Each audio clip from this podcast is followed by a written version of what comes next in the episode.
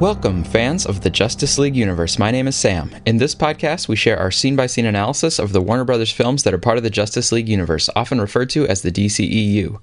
In this episode, we cover scenes 31 through 34 of Suicide Squad, written and directed by David Ayer. These scenes are when the squad finds out it was Waller they were rescuing, then the Joker rescuing Harley on the helo, and then Waller leaving on her own helo. This analysis was written by myself, Alessandro Maniscalco, who is Raverin on Twitter, and Nick Begovich, who is at nbego. And we're going to go a bit faster than usual through these scenes because we need to pick up the pace a bit uh, for Suicide Squad since Justice League is only four short months away. So let's get right into scene 31, which follows Harley's flashback to her acid trip with the Joker. Because Diablo cleared the way, the squad and Alpha Team are able to proceed to their objective to retrieve the high value target. When they get to the door, Rick Flag tells everyone, Wait here, we don't want to give this dude a heart attack. So, this is a bit of a dig at the Motley Crew, saying that they don't look very presentable, but it also involves him referring to the target as a male, a dude, whereas before he had tended to use gender neutral terms. Flag heads in, and we get probably the main twist of the movie, which is that HVT 1, the MacGuffin that they've been headed towards since the squad got their marching orders in scene 21, orders that were from Amanda Waller, the head of Task Force X, HVT1 actually turns out to be Waller herself. Now, the first thing to ask about a movie twist is Did you see it coming?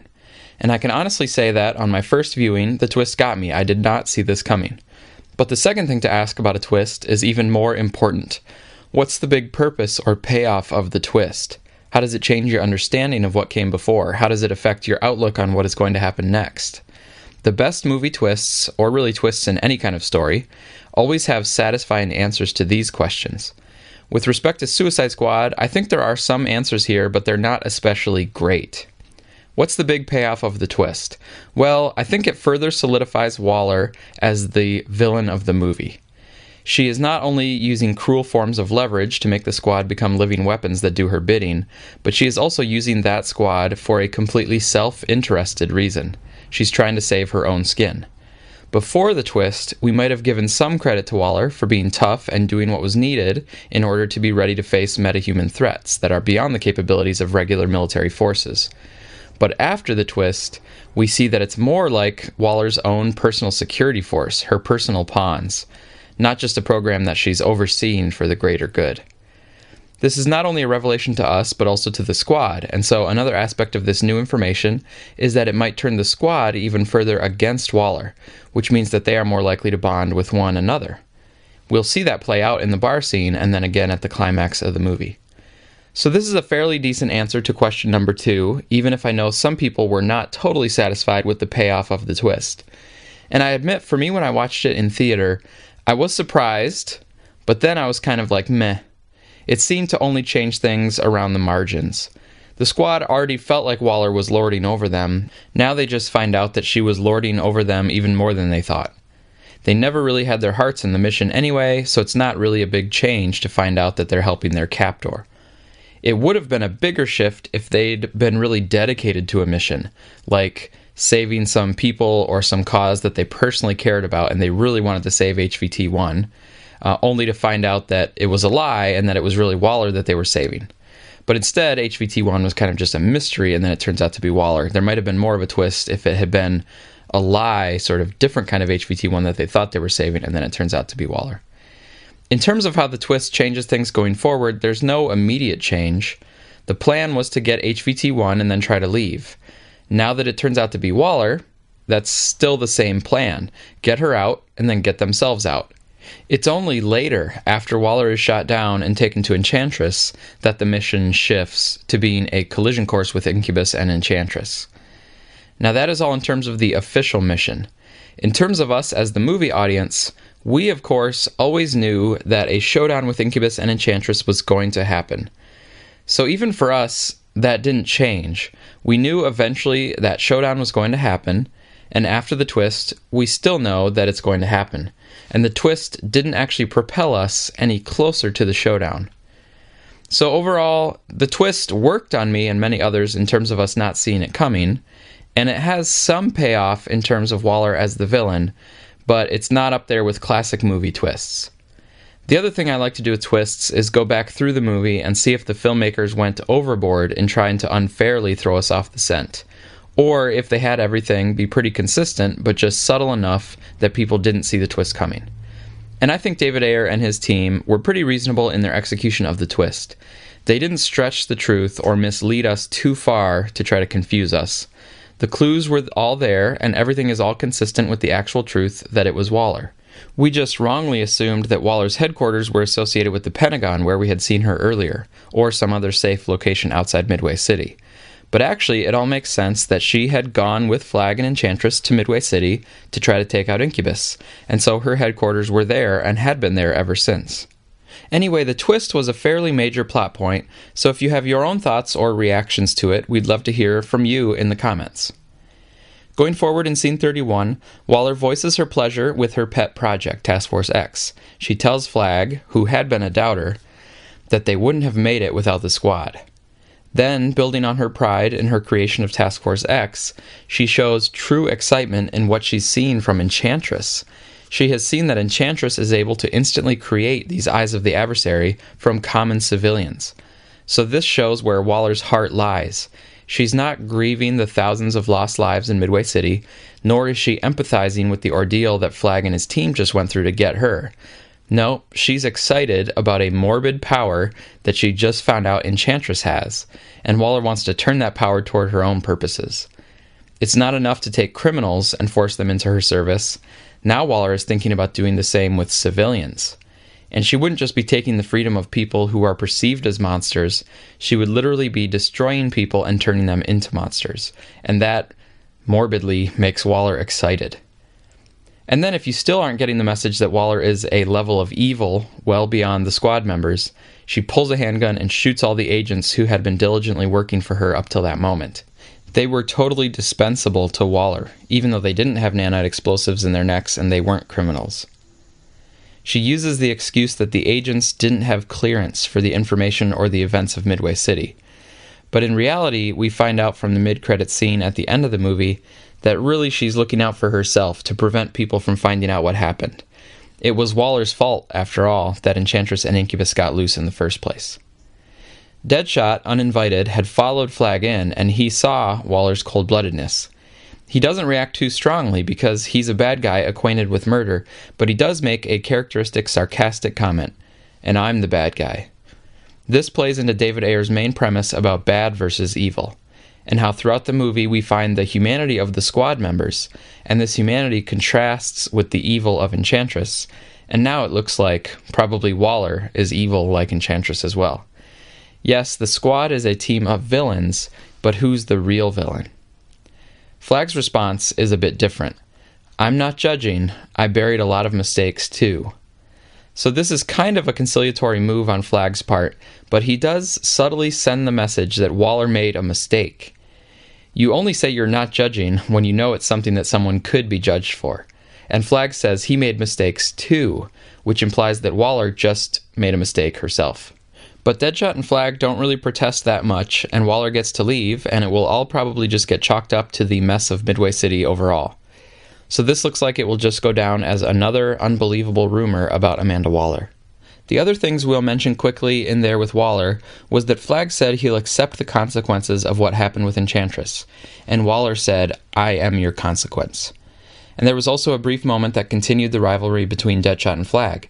With Deadshot seeing that Flag wasn't on a mission of goodwill to save someone like Nelson Mandela, he feels he has a bit of the higher ground over Flag and tells Flag that he wouldn't last a day on the street. Deadshot says that at least he has laid all his cards on the table. He's not misleading and dishonest like Flag has been. This is why it will be meaningful when Flag finally joins them and opens up with the truth in the bar scene. That is the moment that Flag levels with everyone and they truly become a team. So, continuing on in the scene, Waller comes out to face the rest of the squad, and they all react with surprise, not having suspected that it was going to be her. So, this is kind of like a double beat in the movie because we just had the surprise of it being Waller, and now we see more reaction shots of the surprise of it being Waller. This repetition, rather than building things up to one single moment of payoff, the repetition is kind of like the critique that we gave earlier about the multiple introductions to characters. These flaws in filmmaking, if you see them that way, of course it's just a matter of opinion, but the repetition could have been avoided if there was a more consistent dedication to one point of view. Then you would be sure to only have one revelatory moment for the twist, the moment when your POV character finds out. That's where it would all pay off, and it would be the only moment that the audience reacts to it, because we would be right there with the point of view character, maybe Deadshot in this case. We talked a lot about this point of view issue at the end of our episode on scenes 22 and 23, so we'll move on. Alright, so Boomerang actually proposes killing Waller and Flag right there and trying to get away. Uh, his idea for escaping didn't work out very well for Slipknot, so no one is eager to take him up on the idea now. And Waller pulls out her killer app to show that she still has them under her thumb. In response to this show of toughness, Killer Croc says he likes her.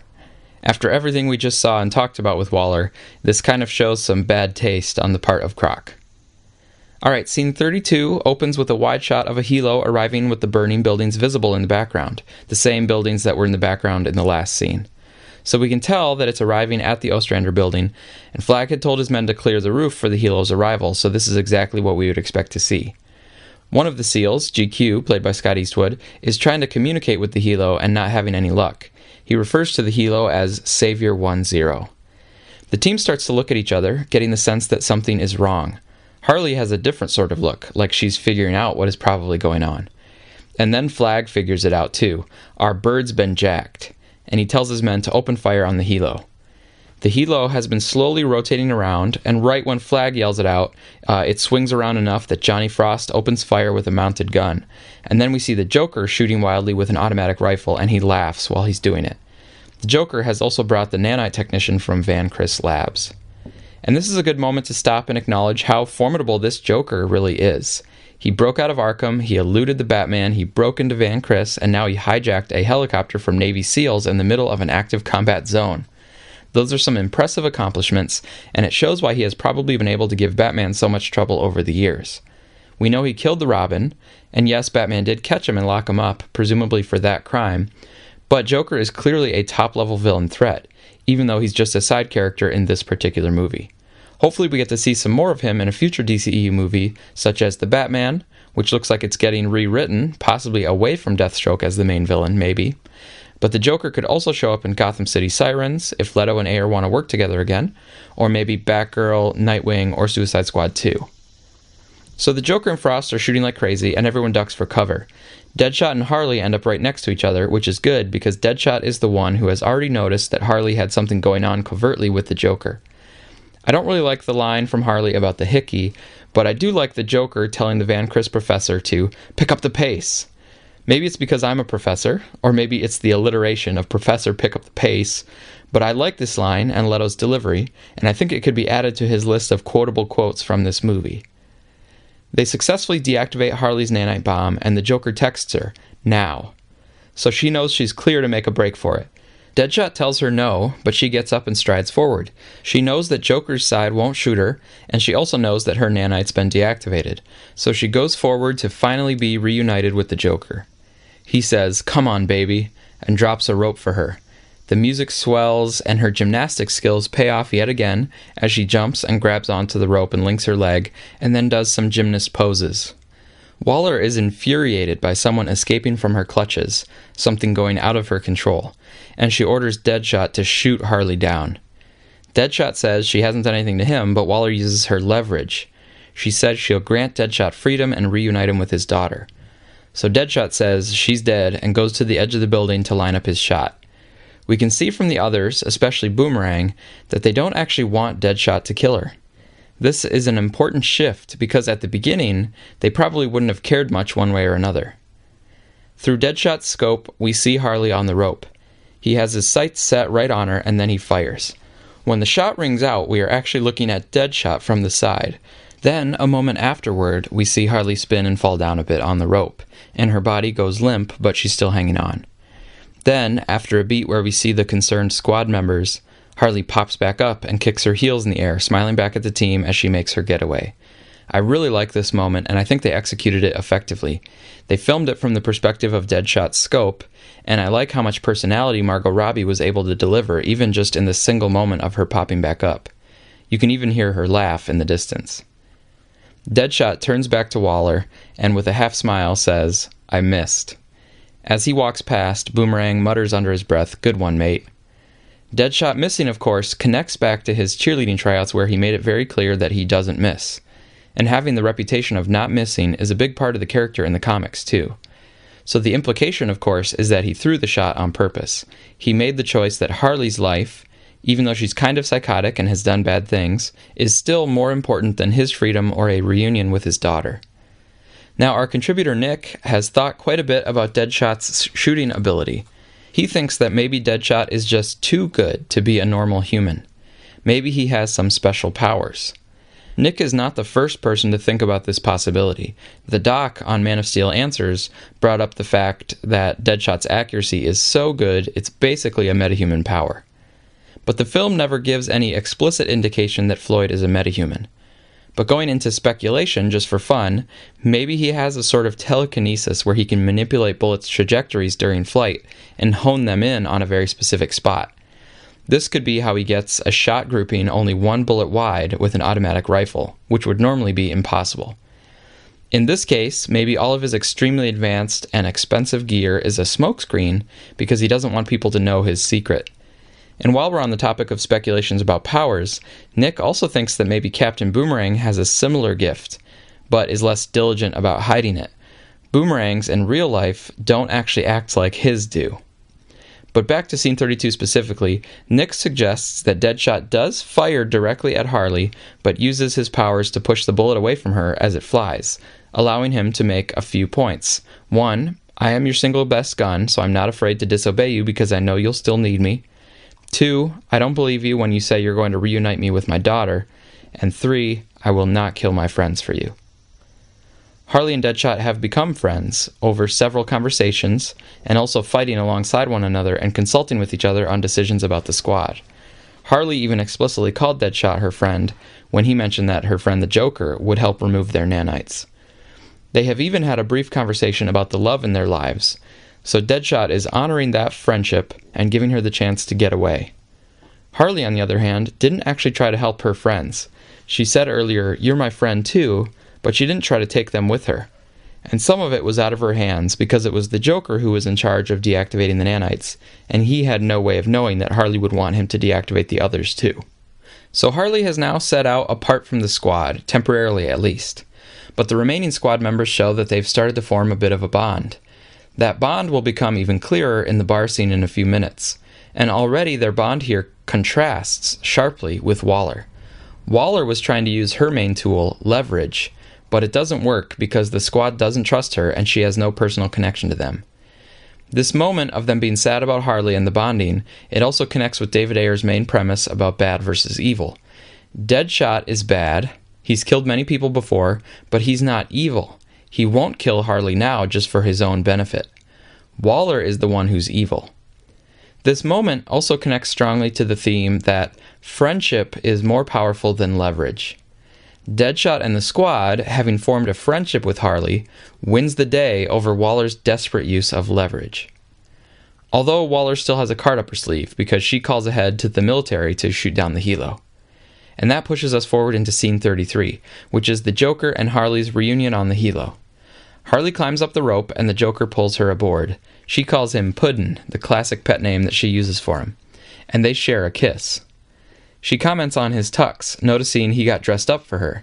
He says that he'd do anything for her, which does seem to be the truth because the whole movie thus far, we've seen him go to extreme measures to get her back, including his manipulation of Griggs, his break in at Van Criss, and this hijacking of a military aircraft. And bear in mind that before the acid bath, Harley was saying to the Joker that she'd do anything for him. And now the Joker is turning that around, saying that he'd do anything for her. Then the Joker says that he has grape soda on ice and a bearskin rug waiting for them back home. Again, this is a pretty quotable line, but it also reveals a bit about their relationship. First of all, it's likely that these are things that Harley enjoys, and so it shows some thoughtfulness on the Joker's part that he has things ready, just how she would like. Second, it also shows that the two kind of get off on the violence and mayhem.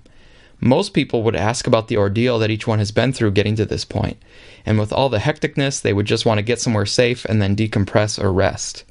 But not these two. They are basically ready to go, if you know what I mean.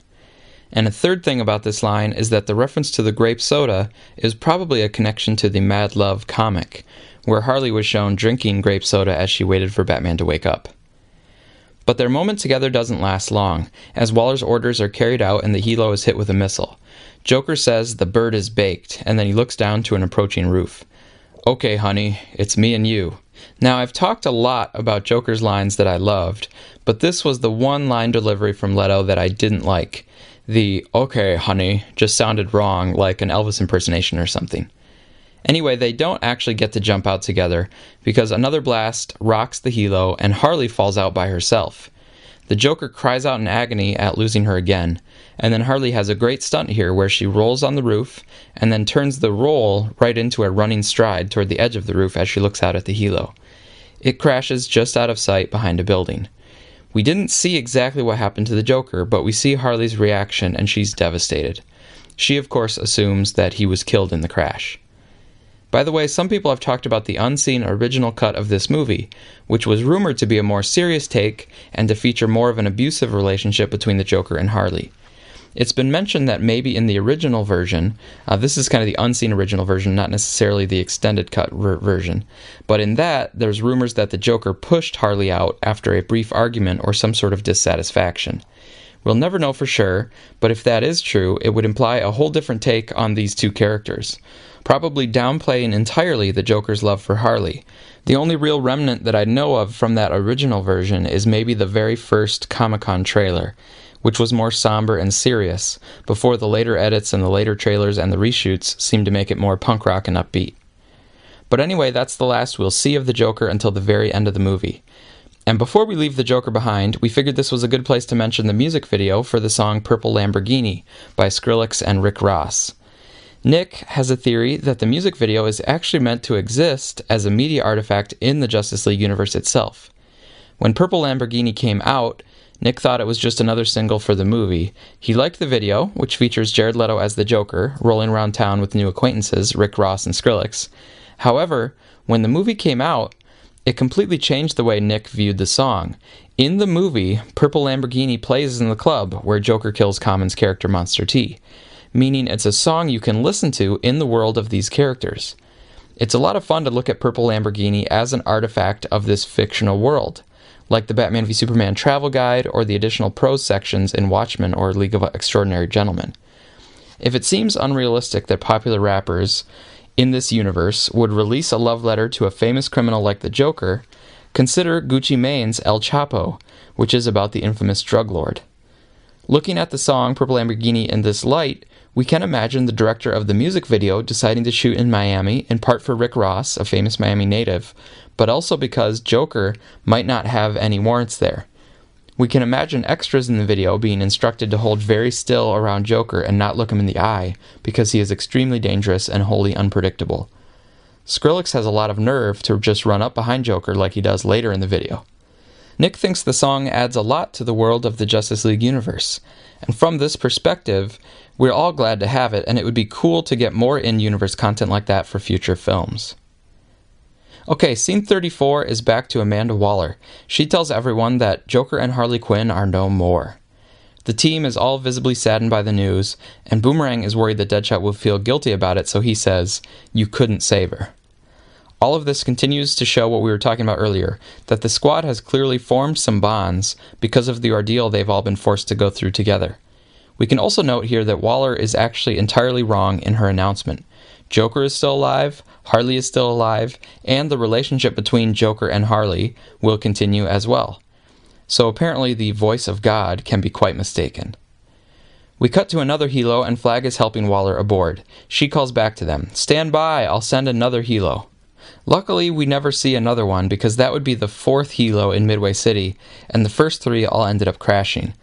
So even if helos do make sense in terms of crisis transportation in a city, that would be a lot of repetition for a movie, and I'm glad the last one doesn't end up coming.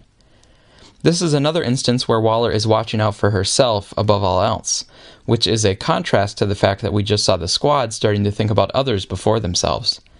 Their bond is also going to be strengthened by them all being left behind here, and then them all feeling the frustration of having to go and rescue Waller again.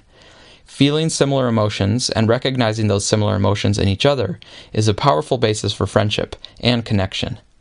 Up till now, they've felt frustration together, fear, exhilaration, and now sadness, and soon frustration again. Waller's helo swoops down to the street level, and it's actually kind of a pretty series of shots here as the helo releases flares behind it. Those might have worked fairly well on the sort of missile that took out the Joker's helo, but Waller's helo ends up getting hit and pulled down by Incubus himself. Now, some people have criticized the fact that the helo went so low instead of flying up and away from the city. But I think you just have to assume that the pilots and the military command had more information than we did about the threats, and that they must have made the best decision possible based on what they knew. Just because it didn't turn out well doesn't mean it was necessarily the wrong choice to go low. Inside the crashed helo, Waller gets to show a bit more of her toughness. She grabs a rifle and shoots a few of the eyes of the adversary before she runs out of ammo and more eyes arrive to take her away. There's a quick shot back inside the Pentagon, and Tolliver confirms that Waller is down. He says, It's over. I guess this shows that, for them, they're really just concerned with the status of the leadership in Midway City because it's not really true that it's over. There's nothing that's really over except for Waller's ability to lead the team there. The mission is definitely not over because Flag gets the information that Waller is one kilometer west and he and the SEALs immediately stride forward back to work. Although Tolliver said it's over, Flag says explicitly to Deadshot, mission's not over. Deadshot says it is over for him, but Flag says, without Waller, you got nothing. Instead of getting reaction shots from all the squad members, the filmmakers here mainly stay on Deadshot because he is the co lead of the movie and we know the most about him in terms of what he has to lose and what he's fighting for. Will Smith does some good acting here, showing a mix of frustration and sadness and being boxed in because he knows he can't really do anything except continue. He looks up toward the sky, and with just that look, we know he's still thinking about his daughter, and he's probably thinking about the same thing he'll say to Flag later. When will this end? Thanks for listening to our analysis of scenes 31 through 34 of Suicide Squad. Next up, we will probably be heading back over to Wonder Woman, where we will dig into the iconic scene where Diana saves a sinking Steve Trevor. And we also want to give you a heads up for our August 5th Suicide Squad anniversary episode. Back in March, we did an anniversary episode for BVS, and it was a lot of fun to have listener participation for that episode. So, what we're going to do for August 5th is have a question and answer episode. You can ask us anything you want. It can be about the DCEU movies, past, present, or future, but you can also broaden it out to ask about other movies, TV shows, books, questions about the podcast, really anything at all that is appropriate for public consumption. If you have Twitter, the best place to reach us is through our Twitter account at JLU Podcast. But you can also email your question uh, with the subject line JLU question to ottensam at att.net. That's O T T E N S A M at att.net. We will be collecting questions until late July, and then we'll be aiming for August 5th to release this special episode, so we look forward to your questions. Also, be sure to check out the Suicide Squadcast and the Mosaic podcast for some more great DCEU content.